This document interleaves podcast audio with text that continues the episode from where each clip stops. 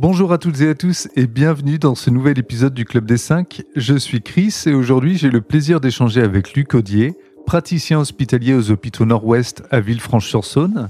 Bonjour Luc. Bonjour Chris. Est-ce que tu pourrais nous présenter brièvement ton parcours? Donc euh, moi j'ai été euh, formé en tant qu'externe et interne euh, à Lyon. Et puis euh, ensuite j'ai eu la chance d'avoir un poste d'assistant au CHU à la Croix-Rousse avec deux membres du GFPC, Maurice Perrol et Dominique Carpin, avec un assistanat très cancérologie. Ok. Et puis euh, derrière, euh, depuis euh, 13 ans maintenant, je suis praticien hospitalier aux hôpitaux Nord-Ouest à Villefranche-sur-Saône, en périphérie de, de, Lyon, sur un hôpital bien dynamique qui a une grosse activité de cancérologie au sein d'un gros bassin de population. Ok. Tu me disais en off que tu avais une activité un peu multisite. Malgré tout, si tu devais nous présenter une journée type, ce serait quoi? Oh, euh, donc euh, ma journée type globalement, euh, elle commence à 8h30 euh, et elle finit le soir vers, vers les 19h. Ouais. avec en plus de la cancérologie une activité de lutte antituberculeuse. Ok. Ça c'est sur Villefranche-sur-Saône. J'ai des consultations aussi à Tarare, donc qui est un hôpital qui dépend de notre GHT. Ok. avec des journées qui sont parfois dans le service de pneumologie avec les patients hospitalisés en continu et puis des activités plus techniques ou au sein de l'hôpital de jour d'oncologie ambulatoire. Ok. Tu disais que dès ton assistanat, tu as croisé la route du GFPC. Est-ce que tu peux nous en dire plus là-dessus? Alors déjà, à, à, Lyon, tous nos services de, de pneumologie ont une, une, forte valence oncologique et donc depuis le, le, départ, on est euh, déjà impliqué en tant qu'interne pour euh, voir quels patients sont incluables dans, dans les essais thérapeutiques. Donc euh, depuis, de manière naturelle, on fait un peu de recherche par inclusion des patients. et puis effectivement, en fait, durant mon assistanat, il y a eu la, la, la période de, intense de cancérologie. Alors, mon activité n'étant pas que cancérologique, euh, je garde une activité pneumo-générale, mais euh, je n'ai pas souhaité rester euh, à Lyon euh, j'ai cherché à, à, sortir euh, dans une périphérie lyonnaise pour ma vie personnelle. Ouais. Euh, mais j'ai toujours cherché à garder une expertise oncologique la plus adaptée pour mes patients et, et donc de, de continuer de travailler avec le GFPC m'a permis de, de, maintenir cette, cette expertise-là dans mon activité à Villefranche. Et c'est quoi les gros temps forts issus de ton expérience avec le GFPC alors, euh, bon, déjà, le, les différentes euh, études qu'on que propose le GFPC euh, correspondent souvent à, nos besoins cliniques. Donc, euh, il y a plein de moments euh, qui correspondent au, au questionnement qu'on s'est posé sur nos patients à inclure ou pas et ce qu'on a partagé avec nos patients. Et puis, il y a l'opportunité de participer au GFPC formation qui qui m'a permis, en fait, euh, j'ai fait partie de la première fournée du GSPC formation ouais. il y a maintenant dix ans, euh, à peu près. Je me souviens plus de la date. en tout cas, on était les premiers à être envoyés euh, à l'ASCO euh, grâce au, grâce au GFPC. Et donc avec un, un projet scientifique euh, de, de, synthèse à rapporter sur un sujet euh, prédéterminé. Et donc ça m'a permis de, de, vivre un grand congrès international avec euh, un focus spécifique euh, et euh, un travail de synthèse. Euh, voilà. Donc il y a eu tout le support scientifique pour vivre un congrès international du mieux qu'on peut, et puis tout le support amical et bienveillant du GFPC, et donc avec une expérience humaine bien enrichissante et de, de, super bons souvenirs et des liens qui se sont tissés avec les autres membres qui ont participé à ce congrès-là et, ouais. et, ceux avec qui je travaille depuis plusieurs années. Quoi. Ok. Ouais, J'allais te demander justement, tu es toujours en contact avec les autres membres de ta promo? Ah oui, oui, oui, largement. Les activités scientifiques et événementielles de, de, de l'oncopneumologie font qu'on on se croise régulièrement et donc le GFPC formation était le, le, début du tissage du réseau et en fait il s'entretient au fur et à mesure de, des actualités et des projets qu'on qu mène auxquels on participe. Bon, ça fait une dizaine d'années, mais est-ce qu'il te reste tout de même des bribes euh, du sujet que tu avais choisi pour euh, ton travail de synthèse euh, pour le GFPC Oui, oui. Euh, donc moi j'avais le focus sur les, les patients qui présentaient une addiction oncogénique. Donc, ce qui était très intéressant, c'est que le GFPC formation nous mettait à disposition la, la capacité de récupérer les diapos. Donc à l'époque, les diapos, on les prenait en photo avec notre téléphone, notre appareil photo. Puis après, il y avait un système de récupération de la courbe d'extraction digitale, voilà, pour en créer une synthèse. Donc ça permettait de, de se familiariser avec certains outils techniques qui étaient utiles à l'époque. Et derrière, en fait, j'avais fait une présentation au sein du GFPC à distance.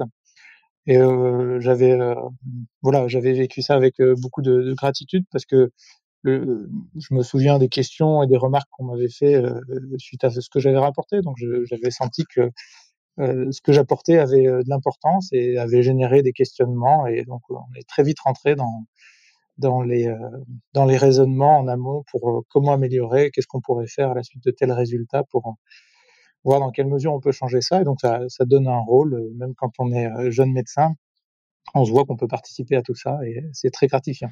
Et tu as mené des études par la suite, euh, toujours en coordination avec le GFPC Alors, euh, jusqu'à il y a peu de temps, euh, pas du tout. et donc, comme, comme tu le soulignais, donc en, en, travaillant sur ces tumeurs neuroendocrines, sous l'impulsion de, de mon, collègue et ami Dominique Carpin, euh, on a eu euh, l'idée de, de, créer un protocole de recherche euh, dans, pour faire accéder euh, ces patients à l'immunothérapie en première ligne. Actuellement, il n'y a aucune AMM d'immunothérapie en première ligne chez ces patients, alors que pour la plupart de toutes les autres tumeurs pulmonaires, c'est le cas. Et donc, euh, voilà, on a commencé à travailler sur ce sujet il y a à peu près deux ans, okay. euh, avec un petit synopsis et en coordination avec le GFPC, on a réussi donc à, a déposé euh, une demande de PHRC, donc de, de financement euh, public, okay. Euh, d'une telle étude, donc une étude de phase 2, et dont le GFPC nous aide à coordonner la mise en place. Et donc le Centre Lombérin, le Centre anticancéreux de Lyon, est, est, le promoteur, donc avec l'aide à la fois du CLB et du GFPC, cette, euh, cette idée euh, est en train de prendre euh, forme puisque le PHRC a été accepté, qu'on est en train de d'essayer de, là, on est dans les étapes de soumission administrative ouais. et euh, cette étude qui s'appelle FirstNEC euh, dans les tumeurs neuroendocrines à grandes cellules va être mise en place euh, en début d'année 2024, on espère au mois d'avril, dans une trentaine de centres en France. Voilà, donc euh, on est passé de, moi je suis passé de, de l'oncologue qui était euh, inclueur dans les études à la phase euh, promotion et ça grâce à l'aide du GFPC et de tout l'entourage que le GFPC permet d'avoir. Et c'est une grosse étude en termes d'inclusion? Alors, c'est pas une grosse étude en termes de nombre de patients, puisqu'on va inclure que 80 patients. Okay. Euh, mais, mais vu que c'est une tumeur rare, euh, on est obligé de, de, recruter dans beaucoup de centres différents pour en avoir euh, sur trois ans 80. Euh, mais le, le, le temps de, de, de, conception et euh, de mise au point de, de passer de l'étape de l'idée à l'étape concrète de mise en place, effectivement, c'est c'est long. Ouais. C'est assez long, mais euh, on a besoin de justement d'équipes expertes et habituées à développer euh, tout ça, euh, parce que quand on est euh, praticien hospitalier en centre hospitalier périphérique, on n'a pas forcément l'entourage qui permet cela. Voilà. Et donc on, a besoin justement de groupes coopérateurs, de d'équipes expertes pour mettre en place ce, ces, ces, projets. Et tu dirais, euh, alors même si l'étude est encore en cours, que c'est ton projet le plus marquant aux côtés du GFPC euh, oui, oui, oui. Alors largement oui. Ouais. Ça, ça donne une autre dimension à, à ma pratique, c'est certain, puisque ça, ça ouais. lève d'un niveau. Euh, moi, j'étais euh, très clinicien, et là, je passe dans une fonction de de, de, de, travail plus fondamental. mais du coup, c'est voilà. Pour, pour, moi, la recherche clinique, c'est un facteur de de lutte contre l'épuisement professionnel. Et ça peut être paradoxal parce que de, de, rajouter du travail, on peut se dire on est plus épuisé, mais c'est simplement mmh. c'est une source, de, une source de satisfaction qui est différente euh, du, du, quotidien du clinicien. Et euh, ça reste un quotidien euh, euh, parfois complexe. Hein. On a des patients qui sont fragiles et, et, et avec des maladies extrêmement graves. Et le, le fait de, de, participer à un mouvement de recherche et d'essayer d'apporter son, son grain de sable dans cette immensité, voilà, pour moi ça donne du sens et ça, ça m'aide à progresser euh, et à, à m'épanouir sur le plan professionnel. Ouais. C'est certain. Ouais, je trouve ça super intéressant. Le, le, fait que tu entrevois la recherche euh, clinique comme un moyen de, de lutter contre l'épuisement professionnel, on n'en parle jamais assez hein, de, de, cet épuisement dans la profession euh, qui est la vôtre. Et pour celles et ceux qui nous écoutent, qui sont en recherche d'apaisement euh, dans cette tension euh, continue, si je puis dire. Est-ce que tu aurais un conseil à leur donner pour souffler, pour prendre du recul, euh, ou tout simplement pour évacuer? Oui, oui j'ai d'autres passions autres que, que, la médecine, ça, ça c'est certain. le, le, le, sport en, en est une. ouais, le sport. J'en ai plein d'autres, et heureusement que tout ne se base pas sur, sur la médecine, sinon la, la formation, c'en est une deuxième, qu'elle soit cancérologique ou non, mais euh, se former régulièrement, je pense que c'est un, un, un, bon moyen d'éviter l'épuisement euh, professionnel. Ouais. Et puis justement, la, la recherche, euh, ça, ça, donne une autre dimension à l'accompagnement de nos patients. Donc, à mon avis, c'est les, les trois piliers qui, pour moi, sont importants. Ok. Donc, sport, formation et recherche. Et si tu n'avais pas choisi médecine, tu te serais orienté vers quel métier? Il y en a plein. Ouais. C'est vrai. je, je, pense que j'aurais été maraîcher. Ouais. C'est vrai. J'adore cette question parce qu'à chaque fois, il y a des réponses euh, incroyables. Euh, donc j'imagine que tu dois avoir la main verte, hein, parce que là, il n'y a pas eu d'hésitation dans ta réponse. Oui, oui, oui. Le, le, potager, ça, ça, fait partie de mon quotidien. Et pour en revenir au GFPC, si tu devais présenter euh, du tac au tac ce que tu y as trouvé, ce serait quoi? Il, voilà, moi j'ai trouvé que au sein du GFPC, euh, un accompagnement euh, convivial et bienveillant, ouais. euh, qui euh, démystifie et facilite euh, l'expertise oncologique, donc inclure des patients, participer à des études et donne des opportunités voilà, de développer ses propres projets, même si c'est pas forcément obligatoire.